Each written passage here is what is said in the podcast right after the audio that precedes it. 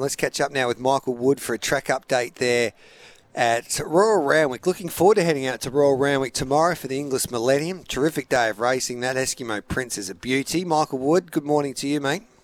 Yeah, good morning, Gareth. How are you? Good, thank you. Perfect conditions in Sydney today. A little overcast, but what's Randwick looking like on a Saturday, ahead of a Saturday afternoon? Yeah, a little bit overcast, as you say, but yeah, probably not a bad thing. Just sort of... see gradual improvement in the track rather than anything too rapid. But, yeah, we're a soft 5 this morning. You've had a bit of rain during the week. Will we get to a good 4 tomorrow? Yeah, there's just a forecast of a possible shower through the night. So okay. It's a bit hard to try and, I suppose, settle on a forecast when they can give you 2 mils of, rainfall in a forecast and you get 25. So... yep. At the moment, we'll see what happens, but we copped just shy of 23 mils there on Monday night into Tuesday, and it was probably perfect just to give us a good drenching. And, yeah, we've just seen improvement throughout. So if we don't get that shower, I think we'll be on a good 4 in the morning. All right then, mate. What about wind conditions? What are we expecting there? And what does the weather look like tomorrow in Sydney?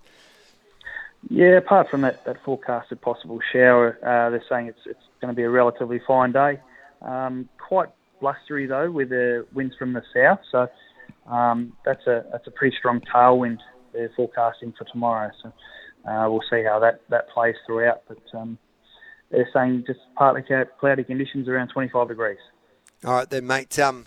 Hopefully we can find plenty of winners. Looking forward to getting out to Royal Randwick on a Saturday afternoon. Should be a beauty. We appreciate your time, mate. For sure. Thanks, Gareth. All the best. There's Michael Wood there, Dean Watling from DeanWatling.com. And it's no surprise that wherever the blue and gold goes, success follows at First Light Racing, FirstLightRacing.com.au. Hello to you, Dino. Morning, Gareth. I like that from Michael. Gives a little clip to the bureau there. Just saying, well, he should. he should. The poor track curators have copped it in the last 2 years. The people reading the weather predictions or trying to predict the weather, and unfortunately it must be a really difficult job in the world that we're living in, but they have been, and it's been a shemozzle really. And it's been a little tough for us punters, especially if you like to bet on a Wednesday or Thursday trying to predict the future, Dino. Yeah, well, that's all we're trying to do, isn't it? Trying to predict the future. It shouldn't be that hard, but maybe it is. What are you making favourite tomorrow, Dino? Yeah, there's a couple of really nice bets. The features are outstanding. I think we spoke about Eskimo Prince in length yesterday. It's a phenomenal race. 7 horses, all under $10 in the race. You can make a case for all of them, but... my best sort of come outside of the features. Race 5, number 7, Gently Rolled is one of my best bets of the program. A really good return first up, fastest last 8, 6 and 4, the entire meeting there. Savaging the line, strips fitter, is a winner second up, and I think up to 1,300 metres is perfect. We lose J-Mac, but Zackie Lloyd's in really good form at the moment, and Gate 5, I think that's a big tick. The way this track plays, I think we'll be getting to the running lines. I think that suits Gently Rolled, so... that horse is one of my best. And then we go to later in the day, I think race 9, number 7, Marquess is another one of my best bets. I just love the trials.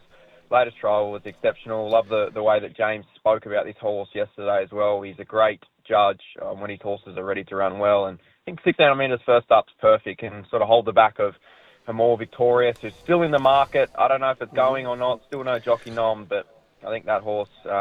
probably got a little bit of a picnic last time out. So they're my 2 best across the program, Gareth. All right, mate. You have hopefully it's a big fill-up. You haven't got a horse out wide that you don't like. At least Mitch Lewis and Jackson France tell us they've got a 2-year-old in tomorrow that we should be having something on at Morphettville. Have you got anything out wide that you should let us know about? No, nothing this week, Gareth. I'll make sure that I don't hide anything. Well, I didn't hide. I purposely hide it, but nothing this week. Well, the old man threw you under the bus yesterday, so there you go. Yeah, we're solid as rocks in our family, aren't we? Yeah, good on you, Dino. Have a good day. Thanks, mate.